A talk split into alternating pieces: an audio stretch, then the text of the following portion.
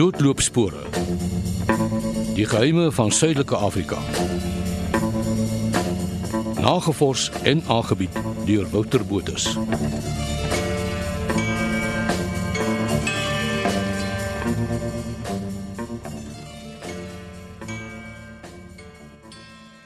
Die gebeure wat ons in hierdie episode ondersoek kan beskryf word as vreemd. Vreemd gekombineer met tragedie en ook 'n element van misterie wat baie vrae laat ontstaan. Dat kinders verdwyn en ontvoer word, is ongelukkig deesdae meer algemeen. Kinders is baie kosbaar en wanneer 'n kind verdwyn, raak dit meer as die ouers, die familie en die vriende. Daar is altyd 'n gemeenskap wat die las ook dra en sekere aspekte van die dag tot dag bestaan van elkeen in daardie gemeenskap met ander oë sien. Statistieke vrygestel deur die Suid-Afrikaanse Polisie Diens se Vermiste Persone Buro onthul dat 'n kind elke 5 uur in Suid-Afrika verdwyn. Van al hierdie kinders word 77% teruggekry, maar laat ons met 23% wat meestal nooit opgespoor word nie. Hierdie verdwynings kan aan verskeie faktore toegeskryf word wat kinderhandel, verwaarlosing en ontvoering insluit. UNICEF se syfers toon dat 1.2 miljoen kinders jaarliks vir mensenhandel ontvoer word. Wanneer 'n kind verdwyn, daar word baie geskryf en gepraat oor die dood van 'n kind en die bitterpad vir die ouers. Daar's ondersteuningsgroepe vir ouers wie se kinders sterf. Daar's meestal 'n graf of 'n kussie met die kind se as.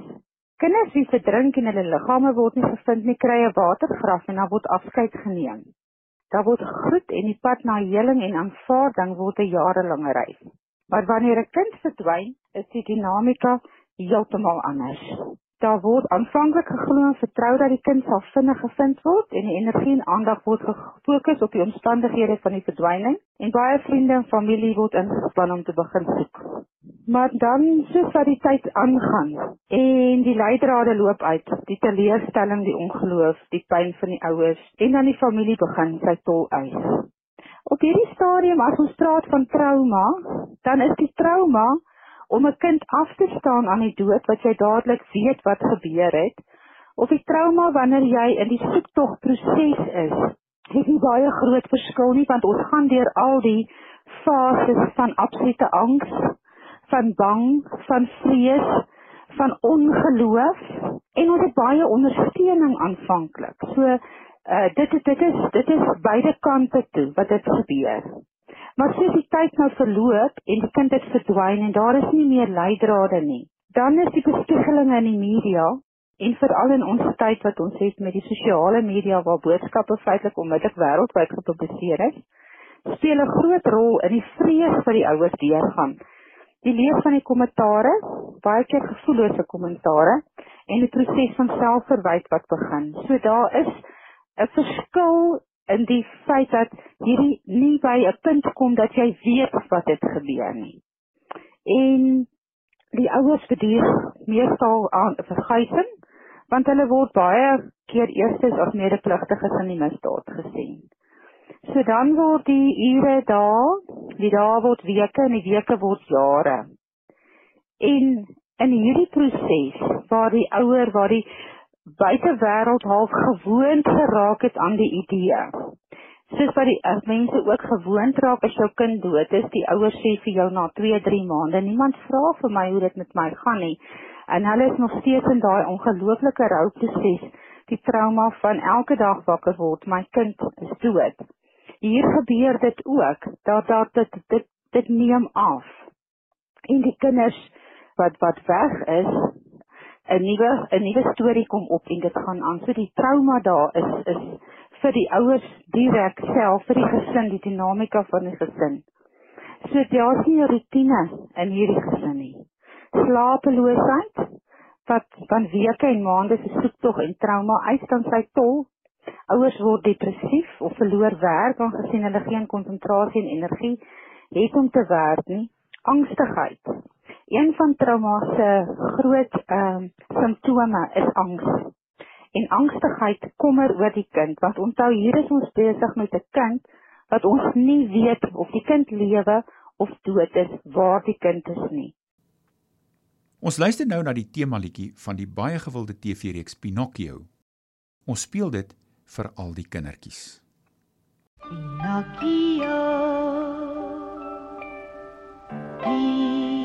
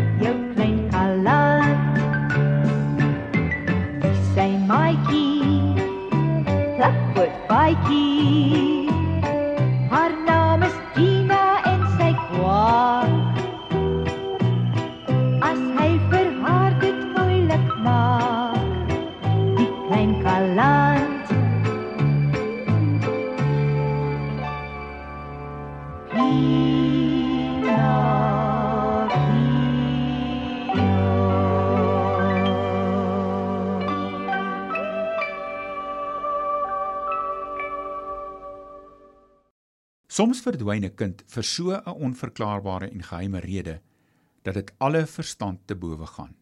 Die geval waarna ons in hierdie episode kyk, kan amper in 'n unieke kategorie geplaas word. Die jaar is 1997. Die nuwe grondwet onder die regering van nasionale eenheid word geïmplementeer. Die stem van Suid-Afrika word gekombineer met Nkosi Sikelel' iAfrika. Ons storie begin egter 10 jaar vroeër op 30 Oktober 1987. Theo Meiburg het vir Martie, sy vrou, gewag in die Beckett Condos in Johannesburg waar hulle woonstel was. Hulle huwelik was op die rotse en hy was op pad Durban toe. Hulle was albei 24 jaar oud. Martie het beloof om te kom groet en sy het reeds iemand anders in haar lewe gehad en nie meer in die woonstel gebly nie. Die verbrokkeling van hulle huwelik was 'n direkte gevolg van Theo se werk. Hy was in die veiligheidspolisie en die huwelik kon die spanning en druk van Theo se werk nie hanteer nie. Theo het sy laaste besittings in 'n staalkus gehad wat op die vloer gestaan het.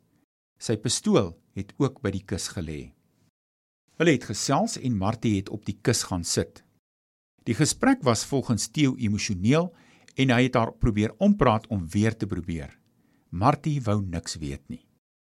Theo het die pistool opgetel en Martie doodgeskiet. Sy het agteroor geval en hy het haar weer geskiet.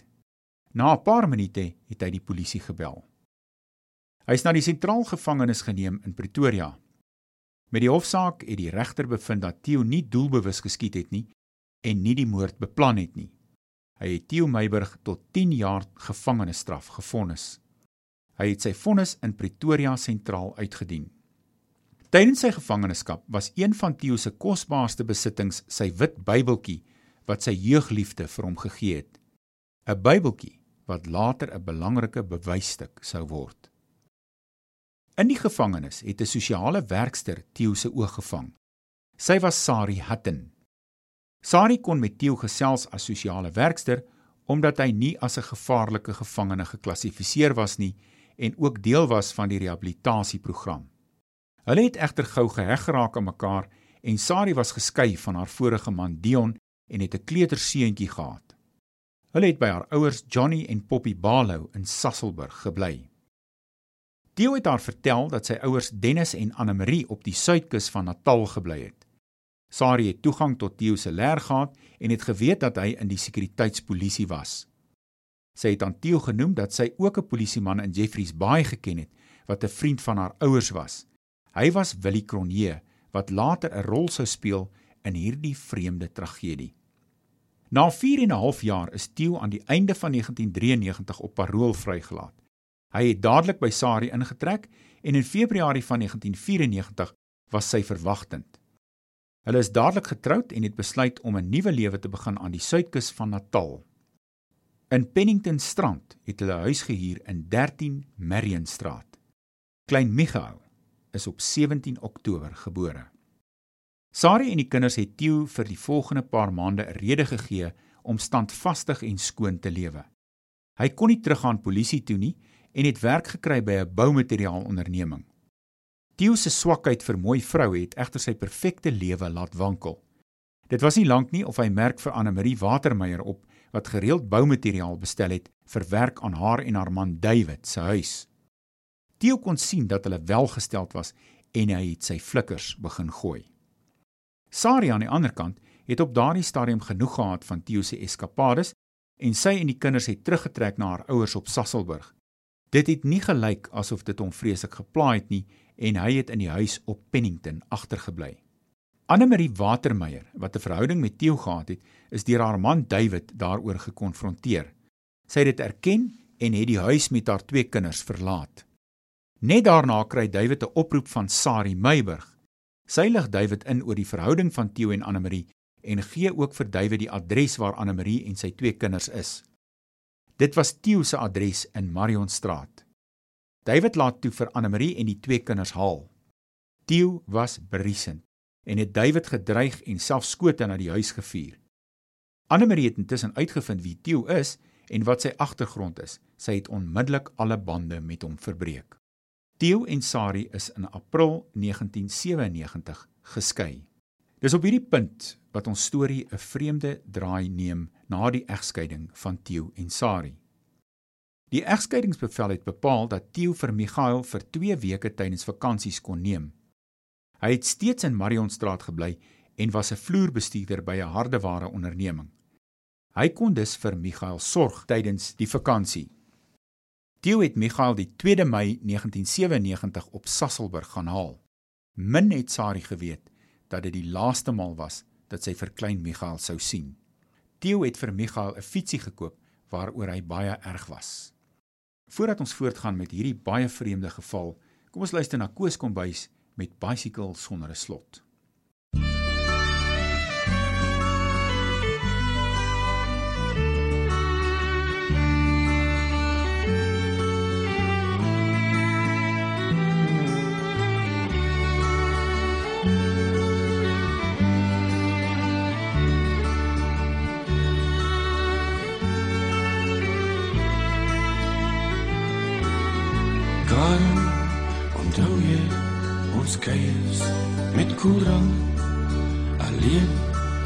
In die kaja van jeugdheid se groen. Onthou jy die dae van skoolbank in Kersbrand die nagte met honde en groot om te doen. Ek bring vir jou blomme ek gee jou genot. Ek leen jou my bicycle sonder 'n slot ek weet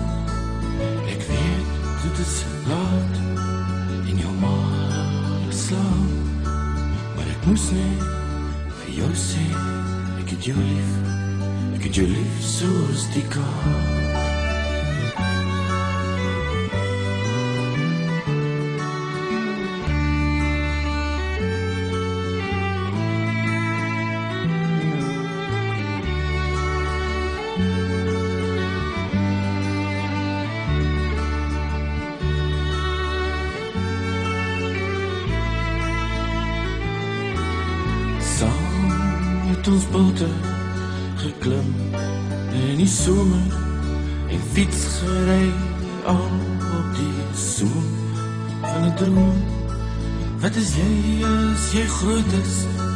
Is die lewe net stroom op al ons vra het gewappe soos vlees aan 'n boom. Ek bring vir jou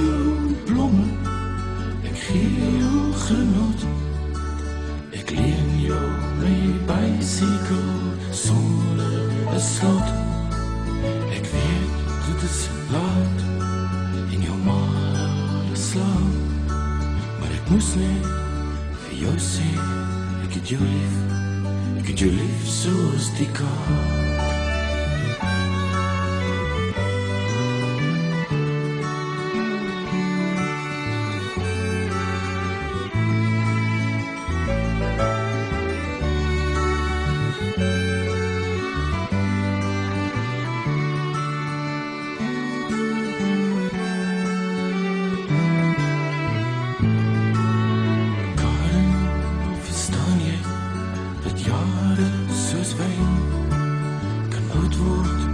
En kanne Vol vriendskap en son Weet jy dat net kinders Liewe Jesus kan lief hee Maar dat kinders die wereld al meer gaan verstom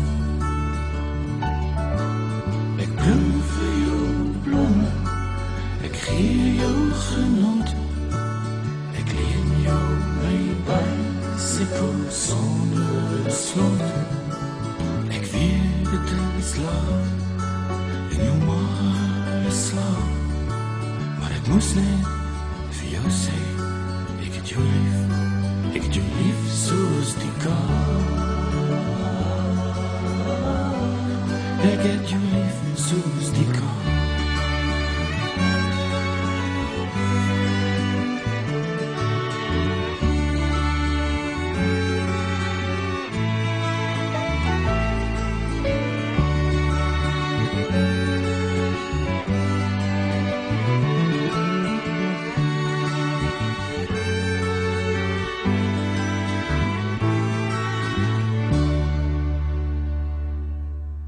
Net voordat die 10 dae om was, het Theo gevra of Michael nog 'n rukkie langer kon bly. Na nog 10 dae was Sari onrustig en het sy en haar pa die 10de Junie suidkus toe vertrek om Michael te gaan haal. Daar aangekom die Dinsdagoggend was Theo baie verbaas om hulle te sien. Hy het bekommerd gelyk en vir Sari gevra of Michael nie by haar is nie.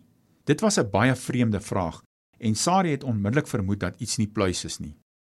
Theo het beweer dat hy die oggend deur die venster van die kombuis gesien het hoe iemand Michael in die voortuin waar hy op sy fietsie gery het, gryp en oor die heining tel.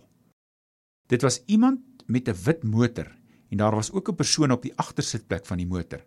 Hy was onder die indruk dat Sari iemand gevra het om Michael te kom haal omdat hy hom nog nie teruggebring het nie. Sari het dit dadelik ontken en ook nie Theo se storie geglo nie. Theo het by sy storie gebly, selfs met sy verklaring aan die polisie. Hy het die volgende beskrywing van die persoon gegee en ook die motor. Hy het vreemd genoeg ook Sari se vorige man Dion Hatten as verdagte genoem. Die gebeure wat gevolg het, het al hoe meer geheime en onbeantwoorde vrae gelaat. Theo is op die 29ste Augustus gearresteer vir die verdwyning van Michael. Sari het teruggegaan Sasselburg toe en Theo het in 'n woonstel in Amanzimtoti ingetrek. Die verhoor sou die 24ste Februarie 1998 begin. Toe verdwyn Theo. Met Theo se verdwyning het die hoop opgevlam dat Michael nog lewe en dat hy deur sy pa weggesteek word. Inspekteur Johan van As het die ondersoek oorgeneem. Menige leidrade is opgevolg, van besoeke aan die Israeliese ambassade en selfs tot in Kaapstad. Daar is in die koerante versoeke geplaas dat Theo die polisie moet kontak. In Julie 1998 neem die saak 'n baie interessante wending. 'n Baie siek man word in die Livingston Hospitaal in Port Elizabeth opgeneem. Op die innamedokumente word sy naam as Dominic Gerchen aangedui.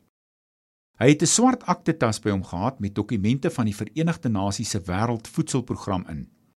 Aangesien die man in 'n koma is, maak die polisie kontak met die Verenigde Nasies se kantoor in Dar es Salaam. Hulle is verstom om te hoor van die siek man en dat hy in Port Elizabeth is. Volgens hulle was hy gesond en op vakansie. Dit sou later blyk dat die man met 'n motorfiets al die pad van Dar es Salaam gery het en by George in die Suid-Kaap uitgekom het. Hy het blykbaar malaria opgedoen op sy reis deur Afrika. En hier raak die storie nog meer vreemd. Die siek man Dominic is 'n paar dae vroeër deur 'n van Heerden egpaar langs die pad by Nysna raak geloop. Hy het gevra of hulle sy motorfiets kon stoor terwyl hy onderdele in die Kaap gaan haal. Hulle het ingestem en 'n paar dae later was hy terug met die onderdele. Hy was egter so siek dat hy skaars kon loop en hulle neem hom toe na die hospitaal op Humansdorp. Daarvandaan is hy oorgeplaas Port Elizabeth toe. Kaptein Willie Cronje wat ons vroeër genoem het as vriend van die ouers van Sari Michael se ma, raak toevallig by die saak betrokke. Hy besoek die siek man in die hospitaal en begin agterkom dat die man wat voor hom lê baie bekend lyk. Hy kontak vir Sari en vertel haar van die man. Hy beskryf ook die letsels wat die man aan sy gesig het. Sari bevestig dat dit wel identiese letsels is wat aan Theo se gesig is. Die man in die hospitaal is toe positief geïdentifiseer as Theo Meiburg. Uit die aard van die saak wou die polisie dringend met Theo praat oor Michael. Dit sou egter nie gebeur nie. Theo word nooit uit sy koma wakker nie en sterf die 28ste Julie 1998. Met behulp van die dokumentasie en notas in Theo se wit Bybeltjie wat ons heel in die begin genoem het, probeer die polisie sy bewegings naspeur vandat hy die land verlaat het tot sy geheimsinnige terugkeer. Alle pogings misluk. Johan van As, die speurder wat na stigtelik na Michael gesoek het en steeds die ondersoek verder wou neem, sterf saam met sy seentjie in 'n motorongeluk in Port Shepstone 'n jaar na Theo se verdwyning. Die verdwyning van klein Michael Meiburg is steeds 'n raaisel. Sy spoortjies het doodgeloop. Ons speel nou vir klein Michael die pragtige liedjie van Annelie van Rooyen. Ek mis jou so.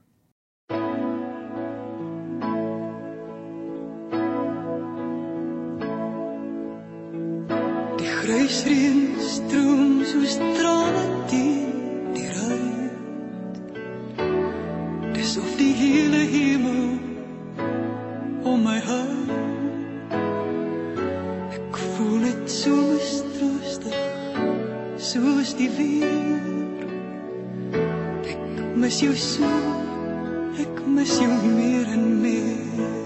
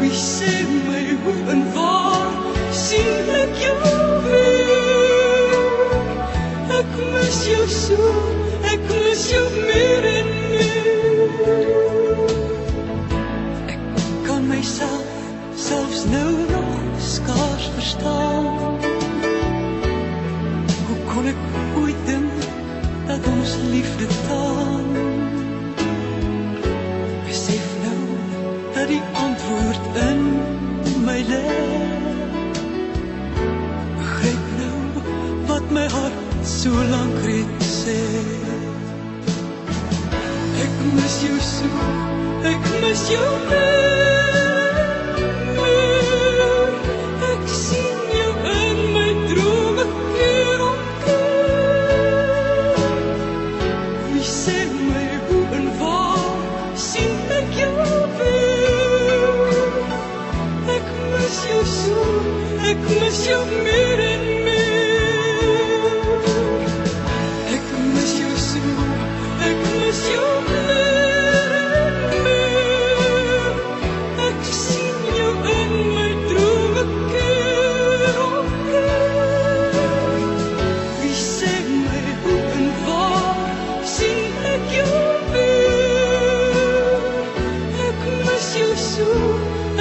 ek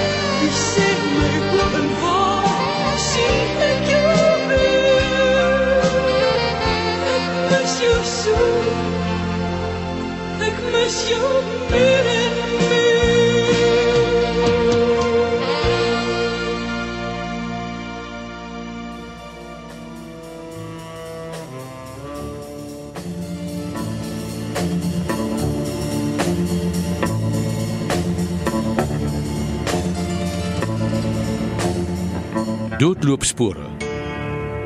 Nagevors en aangebied deur Wouter Botha.